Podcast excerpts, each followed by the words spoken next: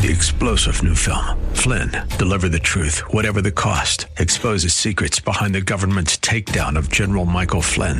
Flynn knew what the intel world had been up to. He ordered the first audit of the use of contractors. This set off alarm bells. He told the truth. He was the most dangerous person for Donald Trump to hire. They had to get rid of Flynn.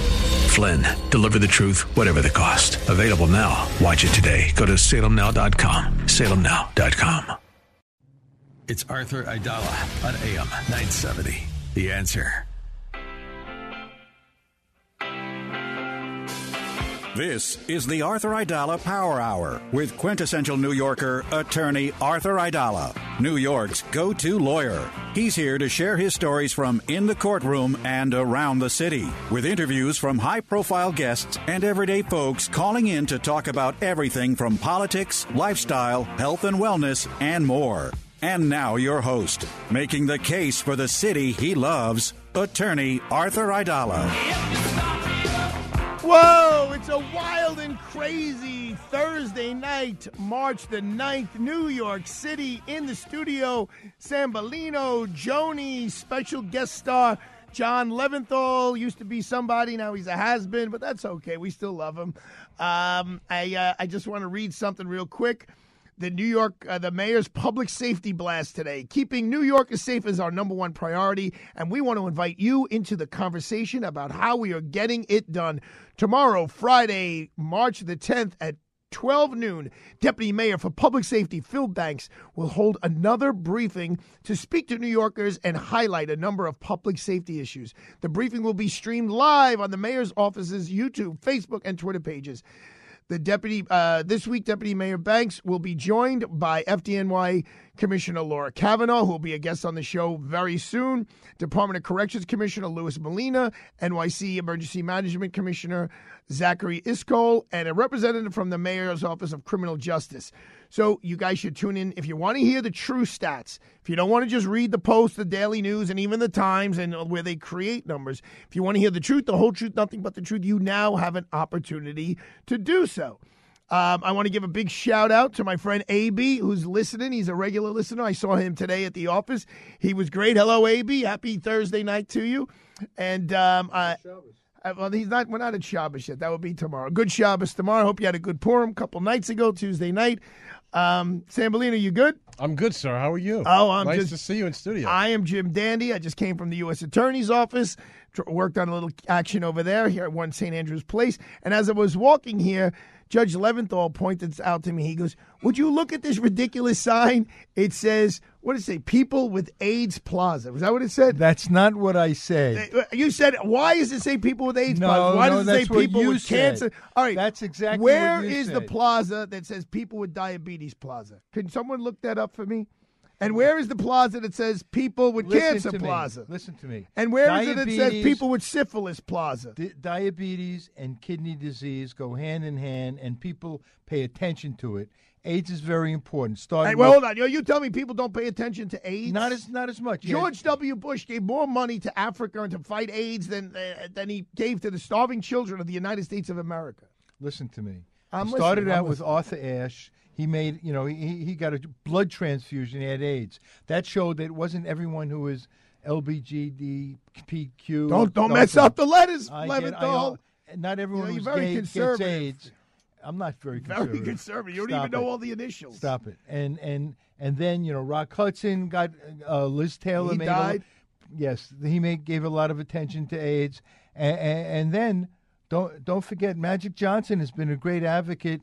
And, Listen, and spokesman I, I for AIDS, and AIDS is a very important thing, and I, we should pay attention to it, just like cancer, okay, but here's just the thing. like diabetes, Here, here's, just here's, like kidney here's failure. The difference. Here's the my nephew Nicholas got diabetes at four years old. Right, he just didn't feel well. Went to the doctor. He's got juvenile diabetes. It will. It's gonna. It has already wrecked his life. Wrecked his life. No, no it's fault. It's not either or. It's not either That's, or. Okay, but where? Okay, but I just want to know, and maybe I'm wrong. If if somebody knows, let me know. Text me. Email. Lobby. Where lobby is the for di- street? Where is the diabetes plaza? Lobby. Jody, for, find out. Is there a New York City diabetes plaza? Lobby for lobby for a street for diabetes plaza or juvenile diabetes. I'm sure it'll happen. In fact, you know the mayor. What about get a street named after that, and then and then Arthur? Well, look, I don't know why you named got, after you. I have no idea, Judge Leventhal, why you got so upset to see that sign. But I, I didn't get upset, Arthur. Stop distorting my record like they distorted uh, Hector LaSalle's record by the uh, uh, state there, senate. There we go. Do not distort the, my record. By the way, since since you're talking about the chief judge, uh, have you heard any? Uh, can you give us an update on? Well, what's very interesting, they mentioned a whole bunch of people. Uh, who who they who they think would be acceptable, and one of them is is uh, the uh, presiding judge of the first department, who's already declared to go to a firm. He's a great guy. What's his name? Uh, Rolando Acosta, and he's a, a great guy, and he's a I consider him a friend. I hope he considers me a friend, and he would be great too. But it's just a damn shame because Hector LaSalle would have been a great chief All right, judge, so just tell and us, he's I- a great. Guy. I, I agree with you. And a great judge and a great administrator. Tell us, tell us uh, wh- where are we heading after the show today? We are going to see our partner, Judge Barry Kamins. Is it Kamins or Kamins? Uh, Goldberg, Iceberg. I, no, it's. I think it's Kamins. All right, I mean, Kamins. You only know the guy forty years, but you can right. screw up his last name. If all you right, want. But anyway, he's. You doing, know what it is? You're still so upset about seeing yearly, that AIDS Plaza sign. His yearly update in search and seizure. And if you must know, Jeffrey Deskovic, who was convicted. Actual innocence in jail for seventeen years is lecturing at the Appellate Division, Second Department tomorrow, and they're using my law review article wait, wait, on actual now, innocence. This is back and to my, you now? Yes, okay. and it's all about me. And the brevities on actual innocence. They're using my material at the lecture, and I'm going to watch it at two o'clock tomorrow. Okay, I'm going to get back to that. Before I forget, tomorrow uh, we're going to have uh, the chief advisor to the mayor of the city of New York, Ingrid Lewis-Martin, on the show. We're going to do a little reflection again on Justice Scalia since Saturday to be his birthday. But speaking of Justice Scalia, didn't he have a decision on actual innocence and saying... Uh, Davis, In re Davis, and he said that if someone got a fair trial, even if they were actually innocent, their execution would be allowed. And I, I loved Scalia... But I don't get that one. I, in I'm fact, in fact, the uh, Intermediate Court of Maryland cited the first paragraph of my article, saying that in the legal realm, now someone who's actually innocent can be convicted, and and in the moral uh, realm, that shouldn't be possible. I agree with you. Today is what'd you say it is, Joan? National Get Over It Day. Get Over It Day. So and that there was is no Diabetes Plaza, so, by the way. So that there is no Diabetes Plaza. And Justice Scalia, when people would ask him decades later about Bush v. Gore and how that decision came down, you know what his answer was? Get over it. Get over it. It's it was also twenty Meatball years ago. Day. What what is it? Meatball Day? All right. We are going to come back with the chief of the Transit Bureau of the N Y P D, talking about Mike Kemper, talking about real crime. We'll be right back. Hello, A B. How are you? We'll be right back. Once in a lifetime, same as it ever was. Diabetes, high blood pressure, anxiety meds, everyone's on them. If you're a fifty-year-old male, maybe a bit porky, and you may even have type two diabetes, a million dollars of term insurance may only cost you about two hundred bucks a month. Call Term Provider. Speak with Big Lou at eight hundred, three three three, one seven five zero. Big Lou will find a term life policy for you even if you have type two diabetes, are overweight, or have high blood pressure. Term Provider has helped thousands of people like you who think they can't afford term life insurance. To buy a million dollars of affordable term life for you, all you need to do is call Big Lou at eight hundred, three three three, one seven five zero. Lou will make sure the scales are tipped in your favor. Call eight hundred, three three three, one seven five zero. Big Lou will answer your call and work to fit you into a term life policy that you can afford. Remember, Big Lou's like you. He's on meds, too. Call eight hundred, three three three, one seven five zero, eight hundred, three three three, one seven five zero. Let's talk about Connors and Sullivan. We all know that planning for the future is important. Are you and your family protected? If you're not around to make the decisions, who will? Are your assets protected from probate and nursing home costs? The time to plan is now. Correct. On my birthday, on your birthday, the soonest possible. That's the way to go. You may need a will, a trust, a power of attorney, a healthcare proxy, a living will, an estate plan. The goal of Connors and Sullivan attorneys is always the protection of your rights and interests. They've been helping people like you plan their estates and protect their families for over forty years. So visit them for a free, no obligation consultation. Call Connors and Sullivan today to schedule a free in-person initial consultation with an attorney at any of their convenient locations in Brooklyn, Manhattan, Queens, and Staten Island. Call seven one eight, two three eight, six five zero zero. That's seven one eight, two three eight, six five zero zero. Or visit their website, Connors and Sullivan dot com. And remember what Mike Connor says, the biggest mistake when it comes to estate planning is not planning at all. Listen to us online at A M nine seventy the answer dot com. Tune in, iHeart, Alexa, or Odyssey dot com.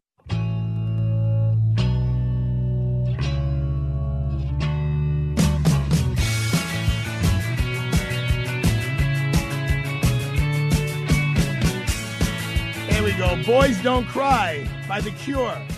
Sam Bellino, isn't The Cure coming to town? Apparently they are. They announced and, and, it this morning. And where are they playing? Uh, they're playing at a place that apparently you can't get into. Three nights at Madison Square Garden. Three nights. And The Cure, they're great. I saw them ooh, a long time ago. They haven't played, I think, in seven years. But uh, they put on a heck of a show. Let's see what happens. When are they playing? Not until June, I think, right? Or July? Yeah, three dates in June. All right. Well, let's see if I could I could move the needle between now and then. And oh, okay. You got that. You there. got that juice. You got that. Well, pull. If I don't have that juice, maybe I could just call uh, the chief of transit of the N Y P D and he could like sneak me in some underground tunnel or something like that. Because that is our next guest, the N Y P D chief of transit since this past December, is Michael M. Kemper. Now, before I get into Uh, Uh, all of his accomplishments, I must say I was with him earlier this week, and since we're on the radio, I can vouch for his, uh, his he has uh, male model good looks. I mean, he's tall, he's got a beautiful head of hair, he's got a very sweet face. So not only is he like a tough guy in an N Y P D uh, uniform, but, uh, you know, he turns a lot of heads. he, uh, he joined the New York City Police Department in nineteen ninety-one when crime was crime. Uh, then he be- he began his career on patrol in the six two precinct, where he ate very well at some of the best restaurants in the city, especially that little Italian-American uh, area. And he served in the seventieth precinct, the seventy-first, the one two two in Staten Island, the one two three in Staten Island. Then he was patrol borough Brooklyn North, the Office of Deputy Commissioner of Strategic In- Initiatives. I mean, there's a whole list that I have going on here. He has clearly risen and keeps going higher and higher and higher. Um, he became a captain in two thousand three, deputy inspector in two thousand seven, inspector of twenty thirteen, deputy chief in March of twenty sixteen, assistant assistant chief in March of twenty twenty-one, and in December of twenty twenty-two.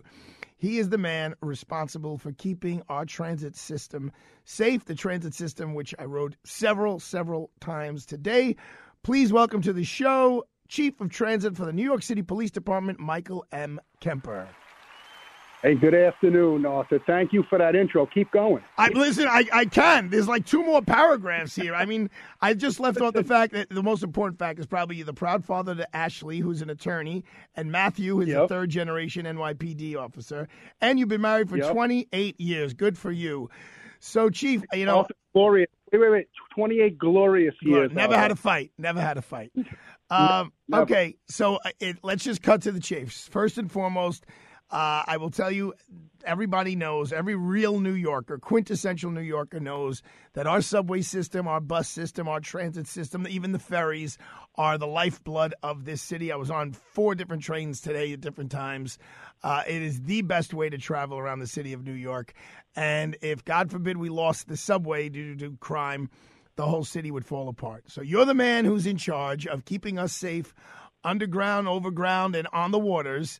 Uh, tell us, give us a State of the Union, Chief Kemper, of transit. Yeah, so first of all, you're right with that, and, and tremendous responsibility, huh?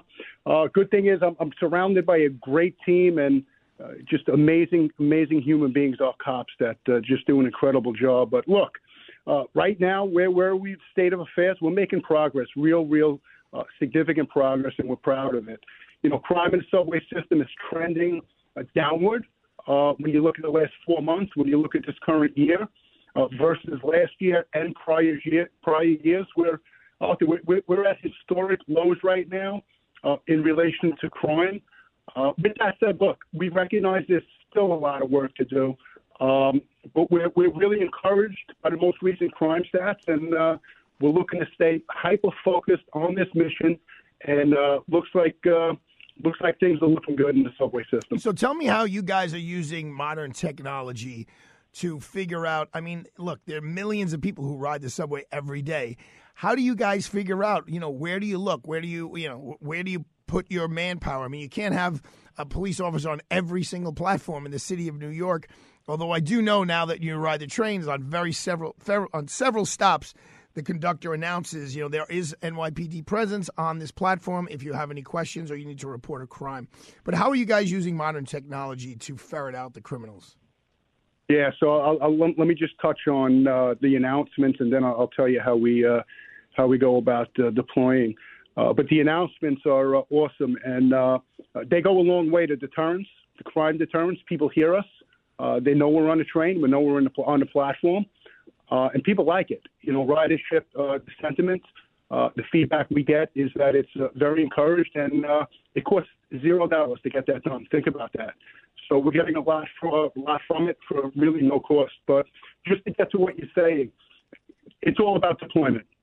Proper deployment is critical if we're going to be successful. So that's watching the crimes literally uh, as they're occurring uh, by the day, uh, recognizing crime trends, hot spots, shifting deployment, uh, and making sure we're out there. Not only out there, but in the right spots during the right hours. Uh, and that's really the, the key to the success is proper deployment based upon data uh, that we're collecting all day. And the data that you're collecting, does it have to do with the concentration of ridership in different locations, or does it have to do with uh, percentage of loca- uh, crimes that have the highest percentage of crimes taking place? You know, how do you figure out where to deploy these people? Yeah, so you, you're asking the right questions, Arthur, because that's exactly how we deploy them. We factor in so much. You know, certainly crime we're looking at, we're looking at community complaints, and we're looking at you know, ridership. You know, ridership also, you got to look at this two times of the day that the ridership uh, really peaks. You know, the A M rush, you know, from six thirty, seven o'clock in the morning till about ten o'clock. And then from about three in the afternoon to about six at night or six in the afternoon is really the two periods of the day that ridership really peaks. And that afternoon peak is also uh, compounded with school dismissals. There's just so much going on. So, you know, obviously crime, we're watching the crimes. We're listening to the community complaints, and certainly we're overlaying the ridership uh, volume also.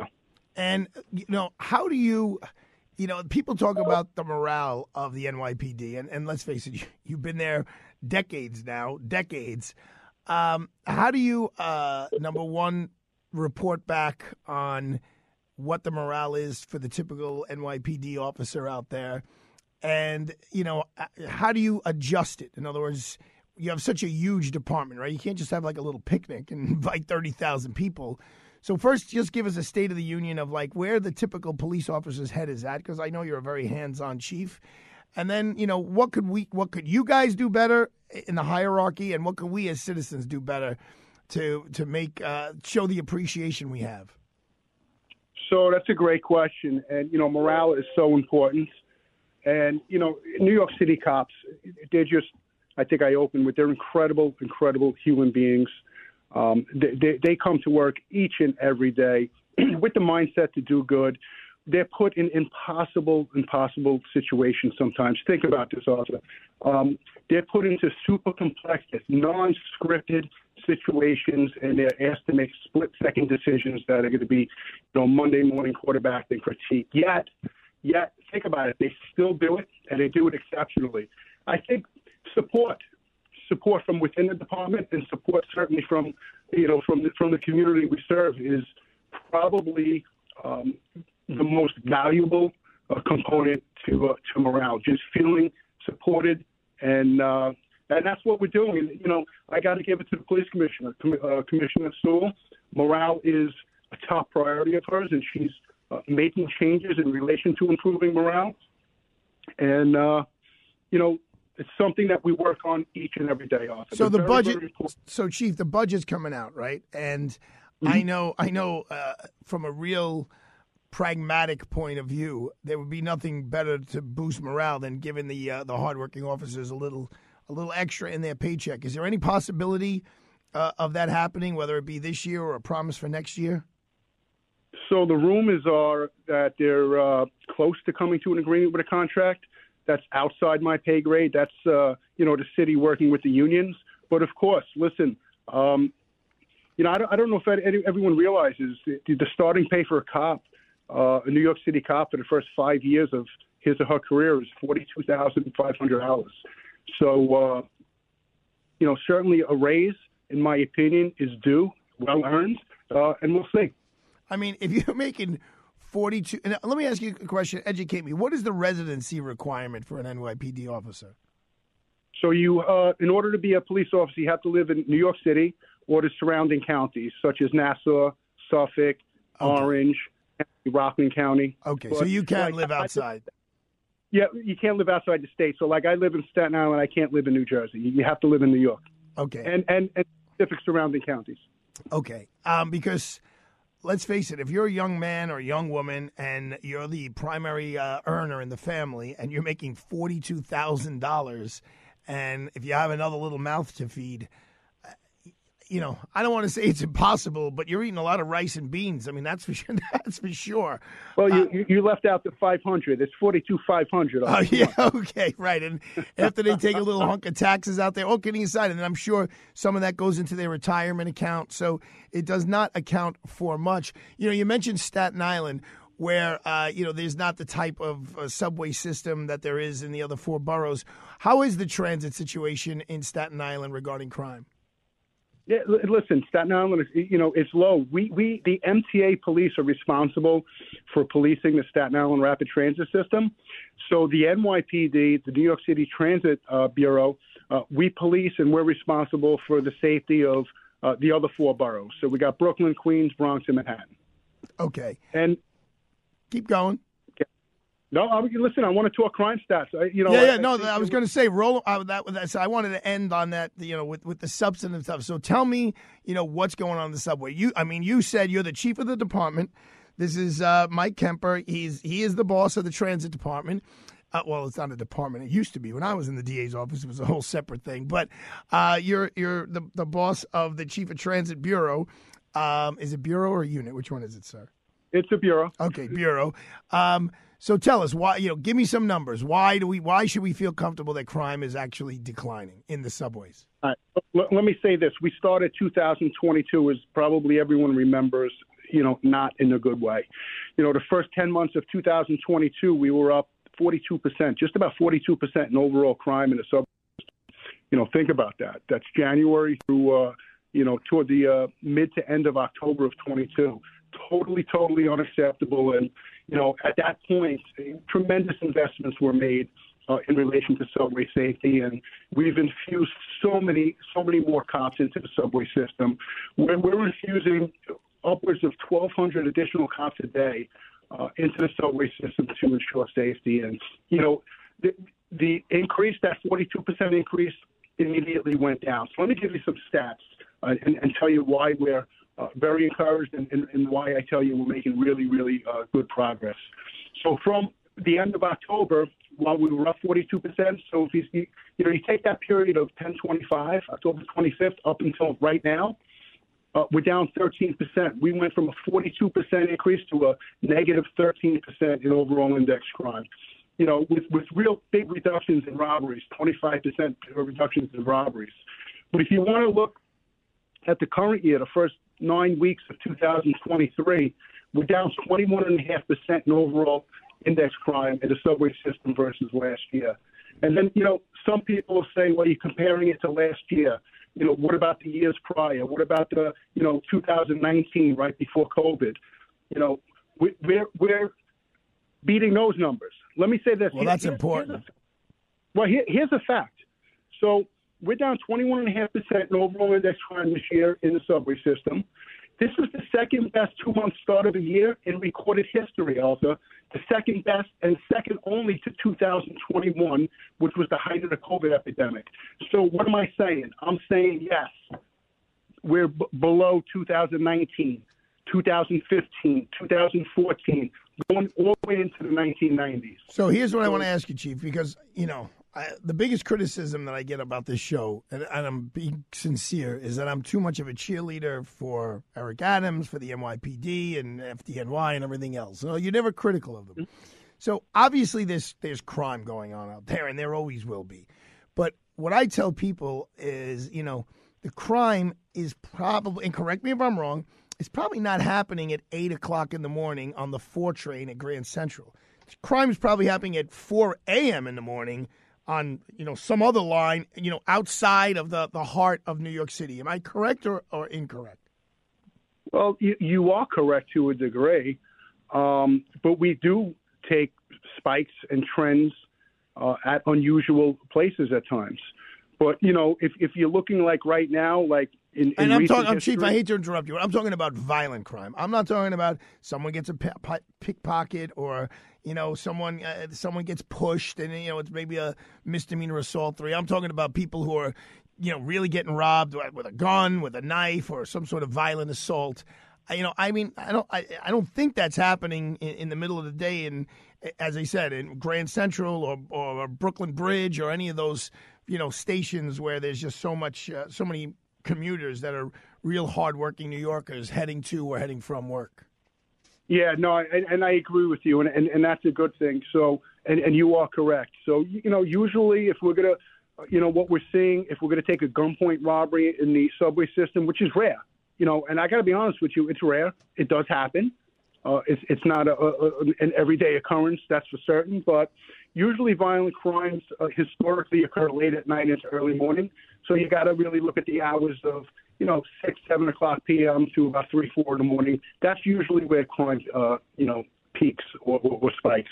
Now, I got to, uh, you know, my producer here, Joan, wants to know, and she, it's just a fair question because she rides uh, the subway on a regular basis. What's the status with the homeless, and how do you deal with, you know, when you get on the, the subway and, you know, there's a guy sleeping across the whole uh, the, the whole train there, the whole you know a whole yeah. bench. Yeah. So let me let me say this also, and, and you know I'm just rattling off these encouraging and promising crime stats, right? And that's great, and we're proud. But what does that really mean to the rider that's afraid, right? You know, perception, fear is real, right? And and usually that's coming from what they see and what they hear. That's what they see when they take the subway uh, when they take a subway ride, and that's what they hear on the news.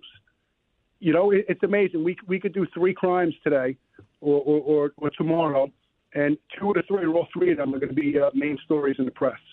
And you know that really leads to perception that that crime's out of control. If you, you know if so much of our crime is reported, and which is fine. You know, which is fine, but again, that leads to a perception. And to, to Joan, to your point, uh, the homeless issue uh, and mental health issue is, is real. Uh, and, and it's something that we are plugged into, and it's something that we're uh, working hard at. We, we, we have been working hard at. And this is all about compassion and humanity. Listen, no one should have to be reduced to living in a subway system, right? And, and, and think about this. The core mission of a cop really is to help people. So we're out there every day. We have uh, teams dedicated to this mission. Um, we have a subway safety task force. We have an end-of-the-line unit, and we partner up with other city agencies, uh, D H S, uh, trained clinicians, and we encounter homeless people. And what we try and do is offer them help, offer them assistance, and uh, it's up to us. We can't force them to to, uh, to, to go to shelter. Uh, but we can offer them the services, and uh, we've been having success with that. Well, I got to tell you, I really, Mike, I really appreciate it. We're talking to you, Chief of Transit for the New York City Police Department, Michael Kemper. I mean, he's uh, he's a super nice guy. He's a super good-looking guy. He's very charismatic, um, but he has really gone from, I mean, in nineteen ninety-one, I would love to ask you the difference between nineteen ninety-one, you know, and, and today. But people ask me all the time, uh, you know, I represent Rudy Giuliani, and I'm a, I'm a Rudy fan from his mayoralty. People say, oh, we wish we could get back to the days when it was safe under Rudy. If you look at the N Y P D statistics, we are so much safe, safer statistically now than in than any time during the Giuliani administration. People don't believe me, but I tell them to go, I go, go check, go, go look it up. Listen, the data don't lie. And what you're saying is absolutely one hundred percent unequivocally correct. Uh, and, and listen, we were making progress. You know, in, in the late eighties, early nineties was when crime was peaking. Tremendous progress was made. Think about that, ninety-five, ninety-six, ninety-seven, right? That's, you know. All, all the years I was in the D A's office, I was trying all of those cases, putting the bad guys yeah, in there, Kemper. Historically done. But where we are right now uh, versus – like ninety-five, you know, in the subway system, you know, we're probably, and I'm gonna I'm gonna take a guess, I'm not gonna be far off, we're probably sixty percent less now versus what we were then. Absolutely. And you're, you're not far off at all. I got to run. I got to actually, like, you know, do these commercial things to pay for this show. But listen, all kidding yeah. aside, Chief Chief Kemper, we really appreciate you t- taking the time. You have really one of the most important jobs in the city of New York, of all jobs, not just in the N Y P D, because, as I said, the, the subways and the buses are the lifeblood of this city. And you keeping us safe means the world to all of us. When you have some news to deliver, you have something you want to tell, you want to broadcast it out there, uh, you know, you just call us and you'll be on the air in five minutes, okay? Uh, Arthur, thank you so much. Let me end it with this. I want to give a shout-out to the New York City cops, the greatest cops in the world. They're doing phenomenal work. They should keep their heads up. They're the best in the business. To you, Arthur, thank you very, very much for get, letting me get this message out. To Joan, be well. To both of you, uh, be well. All right. Thank you so much, Chief of the Transit Bureau, Michael Kemper. We'll be right back after these messages.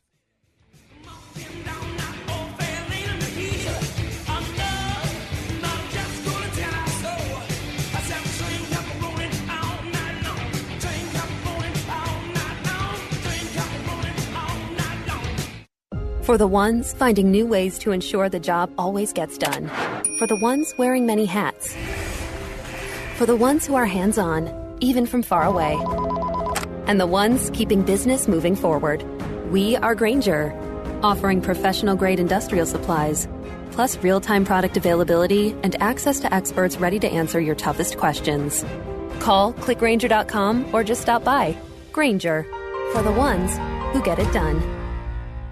This is Mike Gallagher. Join me on an amazing journey through Israel this October. Dennis Prager and I are going back to the Holy Land for the Stand With Israel Tour, along with our trusted partner, Inspiration Cruises and Tours. Imagine a personal impact from exploring Jerusalem, Galilee, the Dead Sea region, and so much more. Visit stand with israel tour dot com, stand with israel tour dot com, or call eight five five, five six five, five five one nine, stand with israel tour dot com.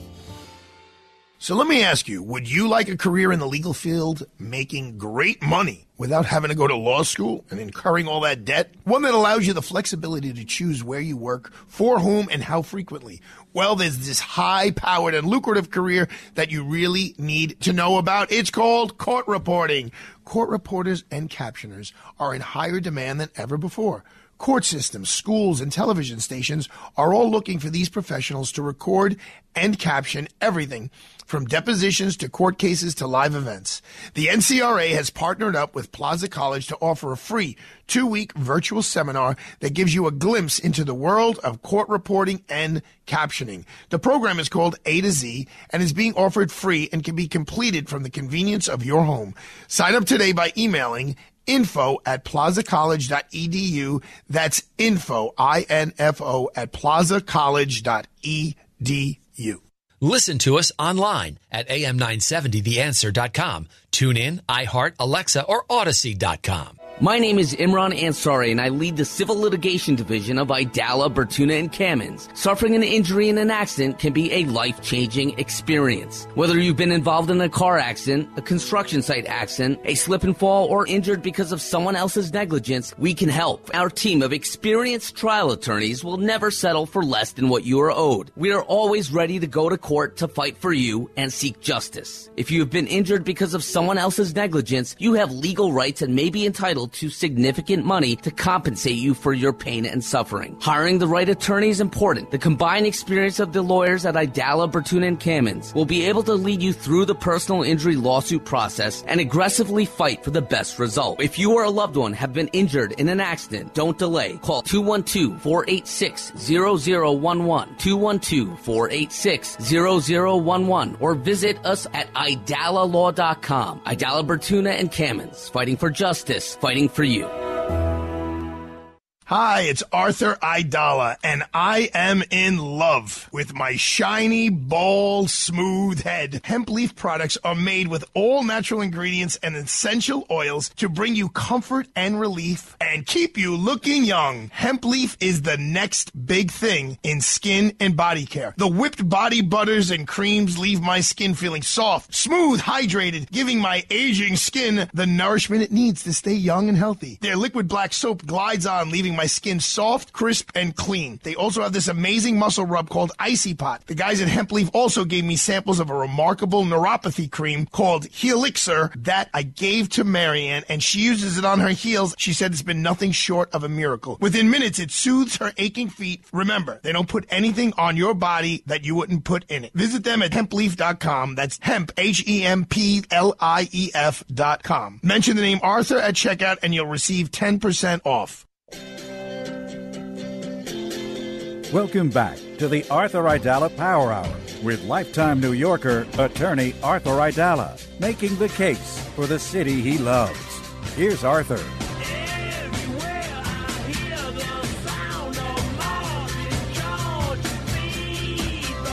Well, you know, Mick, everywhere I go underground, I see, I see something that I don't remember seeing so many of when I was a kid and, and over the years. And I was not going to ask uh, the chief of the N Y P D Transit Bureau about this, because I actually did ask him about it earlier in the week when I saw him. He said, look, that's not what I do. But Joan Pelzer, the producer, but not a co-host, unlike Sam Bellino, who is a co-host. No, you're no, you're, you're not. A, you're, you're, look at that, Mike. That's a, wow. a scene from. That's from God. God wow. will not let Joni talk. He won't let the microphone go on. Well, and we're we're here in the studio, and Joan's microphone will not go on. It is an act of wow. God. I'm moving over to Matt's mic now. Well, actually, Joan, I was going to thank you, because one of the things that I do see on the subway, like all the time. All the time. It was a big deal when I was a kid and whatever, you'd see once in a while. Now I see them all the time, are rats. R A T S. Now, truth be told, they're not really bothering anyone. They're on the tracks. They're crawling around. They're pretty. They're far away, right? They're whatever, four feet below us, wherever the bottom of the tracks are from the platform. They're not like running on the platform. Not but always. For whatever, it's, you know, and then in the streets, forget about it. They're all, all by those kiosks. Uh, I'm on Mulberry Street. The, the other day when I was at Joe G's on that street, fifty-sixth Street, I could see them running in the street. You never used to see rats. It was a big deal when you saw rats. So what's going on? So Joni found someone who could explain something to us about rats. Doctor Joel Grassi, who's going to join us. He's an ordained minister who pastors a church in the Bronx and is also a New York City exterminator with B H B pest elimination in Manhattan. He tells people that he prays for God's creatures on Sunday and then slays them on Monday. He has battled every pest imaginable, imaginable throughout the five boroughs and has a deep respect for these creatures. Without further ado, someone who knows a thing or two about the rats, Doctor Joel Grassi. Welcome to the Aidala Power Hour, Doctor Grassi. Arthur, thanks for having me. I appreciate it, and I'm glad. Uh, you sounds like you got rats on the brain, huh? Well, uh, well, you know, I've I've ridden the subway. I live in Bay Ridge, Brooklyn. I come, I use the R train. Uh, I, I've been taking the train literally since I'm a little boy, and uh, you know, it used to be like a big deal. Like I, you know, you get excited in a good way when you saw a rat running around the tracks. I will tell you, Doctor Grassi, I see a rat on om- almost every platform I go on, and and. I take the R to thirty-six. There's a couple of rats there that I take it to thirty-six, either to forty-second Street in Manhattan or or Rockefeller Center, uh, Brooklyn Bridge on the four train, Brooklyn Bridge to Grand Central. There's there's some rats running around on the subway. Uh, you know, on those, again, they're almost always on the tracks. But tell me what's going on. What's going on, Doc? It, it's not in your head. It's real. Um, in fact, I think it was last year that we broke the record for most three one one calls about vermin, about rat sightings specifically, since three one one has been a thing. So you're absolutely right. The numbers are at an all-time high. It's a reality. Do we know why, Doctor Uh, Grassi, that the numbers are at an all-time high? Well, you know, there's a number of theories, and I think a good one is the big event that we all just went through uh, on the earth, which is this pandemic. It changed a lot of human behavior, especially in New York City, and the rats uh, pivoted. And so uh, things look different for us, and because they look different for us, they look different for them. So I can get into specifics if you like. If you, yeah, if you want no, I, I, I actually, yeah. I would. I mean, what happened? Did we just, did we stop? Uh, did the city stop putting down, you know, baits and traps and things like that? Did the rats get a little extra romance going on, and there was more lovemaking by the rats? Like, why do we have all these rats? Yeah, they're doing they're doing uh, Netflix or Ratflix. Yeah, there you go. I got you. They're making babies at home. Um, no, I, I mean, a big part of it is this creature is what we call commensal. If you study rats at all, you hear that word all the time. And that and what that means, that's from a word that means they eat at the same table that we eat at. So they like to eat what people eat. They like they actually don't want to go off and live in the middle of nowhere. They want to live near human beings. And because everything changed with the restaurants temporarily shutting, and then the restaurants say, hey, I have an idea. Let's build an outdoor dining station right on top of the sewer grate, and let's have our bacon and our olive oil and our buttered bread be served out there all night long during the dark hours. And let's just see what happens when we start eating in their neighborhoods. And sure enough, they learn to pivot, to change their behavior. And I couldn't give you exact numbers. Obviously, that's been a point of debate for years. But it wouldn't surprise me if we've hit some really high numbers, and largely we have something to do with that. So let me ask you, you know, it's kind of like snakes, you know, like people have a, like a natural fear of, of snakes, and a little garter snake or a corn snake. I mean, they they they, they can't hurt you. I mean, a, a corn snake cannot hurt you. I mean, if it bit you as hard as it can, it would be like getting your hand caught in a, in a you know, serious like paper clip, butterfly clip. So, I, I mean, but okay, I know you're going to tell me, well, they could breed disease. But short of that, like, do we need to fear rats? We don't. Uh, personally, that's my opinion since you're asking me. I mean, you know, you can look it up yourself. Uh, a, a lion bite is six hundred pounds per square inch, and a rat bite is six thousand pounds per square inch. So you don't want to get bitten by either one of them. But in, in all reality, like you kind of alluded to, the rats are just New Yorkers, and they're just trying to get by and do what they want to do to survive. They want to find something to eat. They want to find something to drink. They want to go chill with their buddy and have a cuddly night.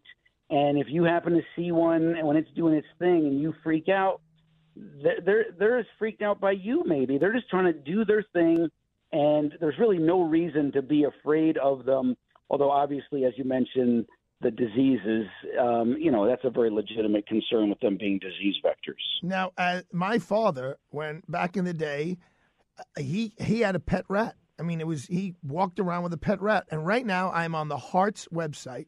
And when they talk about a chi- choosing your child's first pet, they talk about dogs, cats, guinea pigs, hamsters, gerbils, and rats. Quote, rats are examples of small pets that kids can enjoy as a first pet as long as they don't make your child squeal. Despite their reputation, rats are calm, gentle, clean, and friendly. They are easier to handle than mice because they are larger, but they also use urination as a territorial marker and may bite when threatened. For this reason, rats make better first pets for slightly older children. Rats work in pa- work well in pairs, so take that into consideration when buying your child's first pet.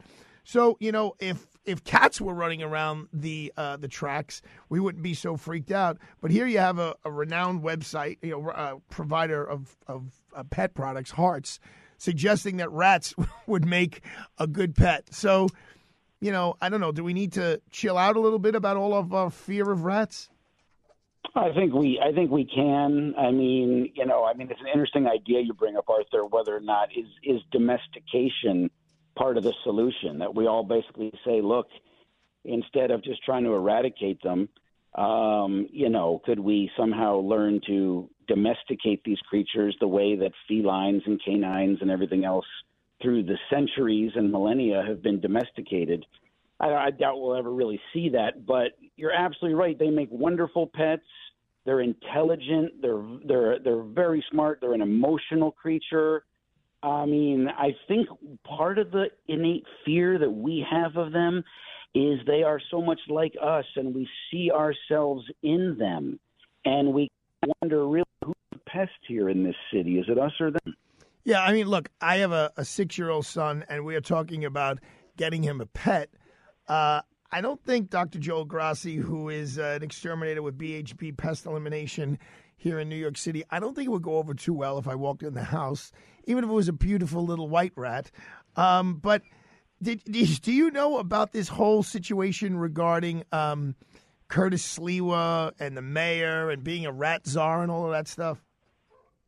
Oh, sure. Yeah. I mean, not only did I follow the uh, the news uh, about all that, but uh, Curtis uh, actually had reached out to me, and I had a uh, sit-down meeting with him and talked rats and and whatnot. He's yeah, he's very interested in the topic, and yeah, I know him and the mayor had some interactions. Yeah, it was a little shocking back. Well, so let, let let me before I let you go, what does the future yeah. look like? I mean, you're an exterminator. How do you exterminate rats?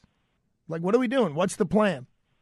Well, you know, there's there's tried and true methods that that pest control operators have been doing from the beginning of time. All right, give me some of those. Trapping, you've got trapping, you've got baiting. Um, we've actually got treatments where we can go in the burrows and kind of just, you know, uh, put them to sleep, so to speak. And then they're even talking about, you know, things like birth control. Uh, that's been in the topic for a while. Um, but, you know, if we really want to expect there to be some different results, uh, I think we're going to have to have some deeper conversations, because at the end of the day, you can build a better rodent trap, but you're still just catching the ones you catch. And the reality is, you know as well as I do, they're going to be here as long as we are. They're, they're going to be keep on breeding. Uh, one more thing. Besides rats, what's the, the big pest in the city? Is it roaches? Is it mice? Squirrels? What are we worried about? You might be surprised at this answer. You might not guess it if I gave you some guesses. Raccoons? Uh, we, we, we see those too.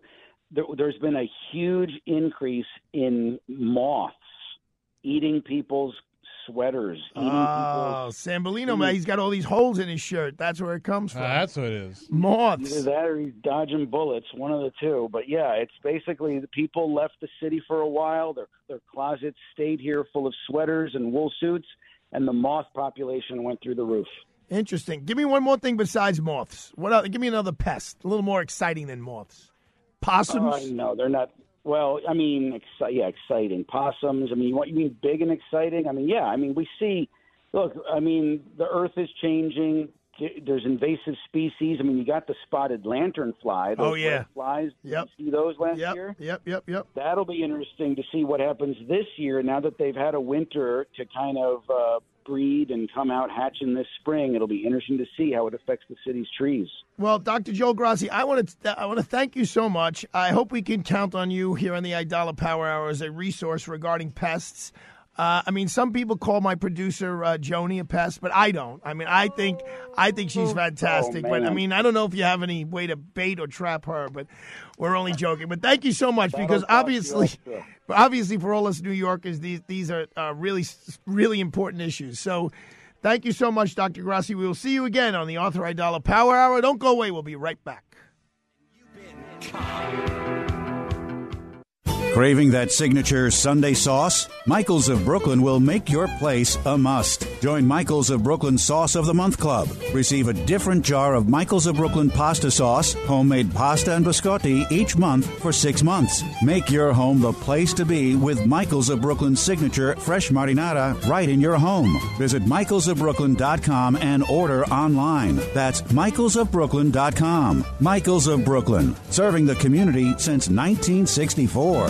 If you're a business owner, imagine getting up to twenty-six thousand dollars per employee. There's still time for business owners to file for the Employee Retention Tax Credit Program. This program is for business owners who continue to pay their W two employees during the COVID pandemic. Many businesses qualify and simply do not know it. All business types and industries may qualify. You can claim the credit even if you received a P P P loan. This is a cash payment and not a loan, and can be claimed now. The licensed C P As and tax professionals at D H Tax and Consulting Consulting have been serving business owners across the country for over fifteen years. The best part is that until you receive your cash payment, you don't pay us a dime. Our tax credit specialists are available now at eight three three E R C file, and your tax payment estimate is quick, easy, and free. That's eight three three E R C file to qualify you and your business for up to twenty-six thousand dollars per W two employee for free federal aid. Call us now at eight three three E R C file. That's eight three three E R C file.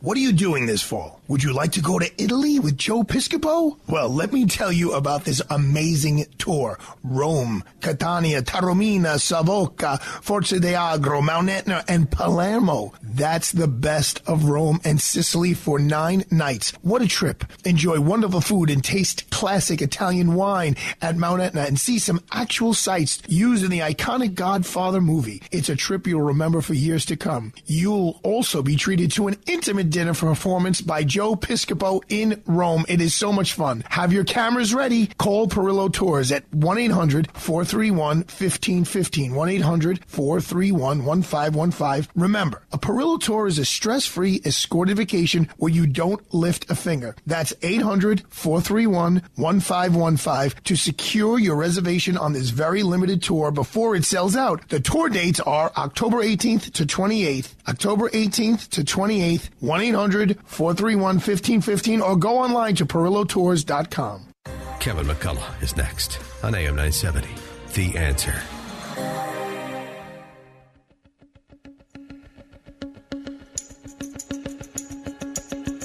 Oh, yeah. Little U two action Thursday night, partying in New York City.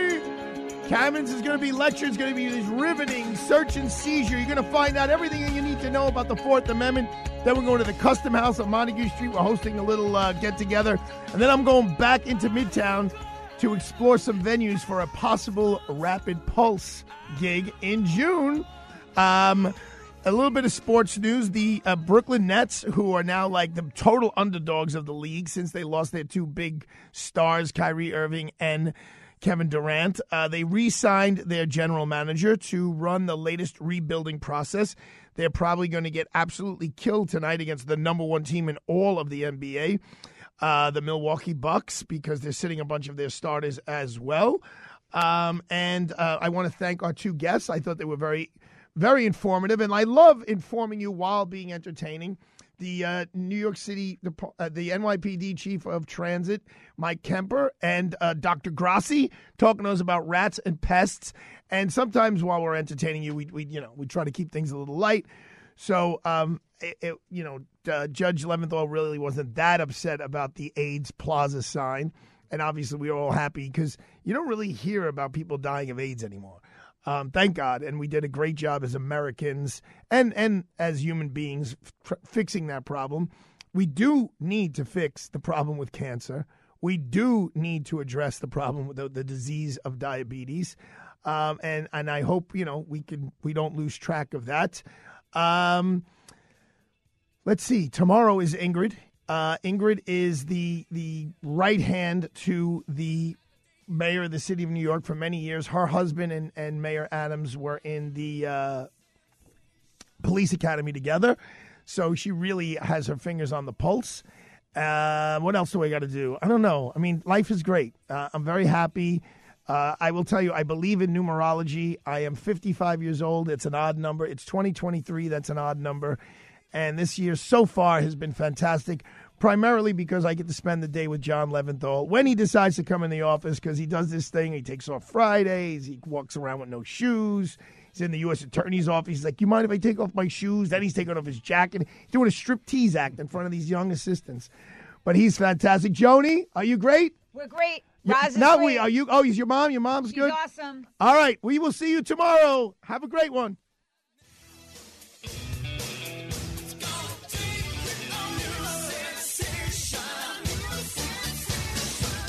The Arthur Aidala Power Hour is sponsored by Aidala, Bertuna and Kamins, P C.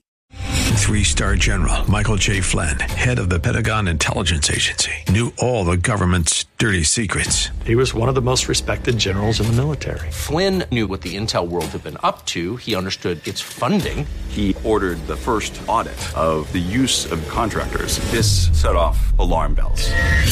The explosive new documentary, Flynn, Deliver the Truth, Whatever the Cost, and covers the facts behind this scandal. Flynn told the truth. He was the most dangerous person for Donald Trump to hire. I find out the worst enemy that I'm going to face in my life is right here in America. They took my assessment and they wanted me to change it. And I was like, I'm not changing it. They had to get rid of Flynn.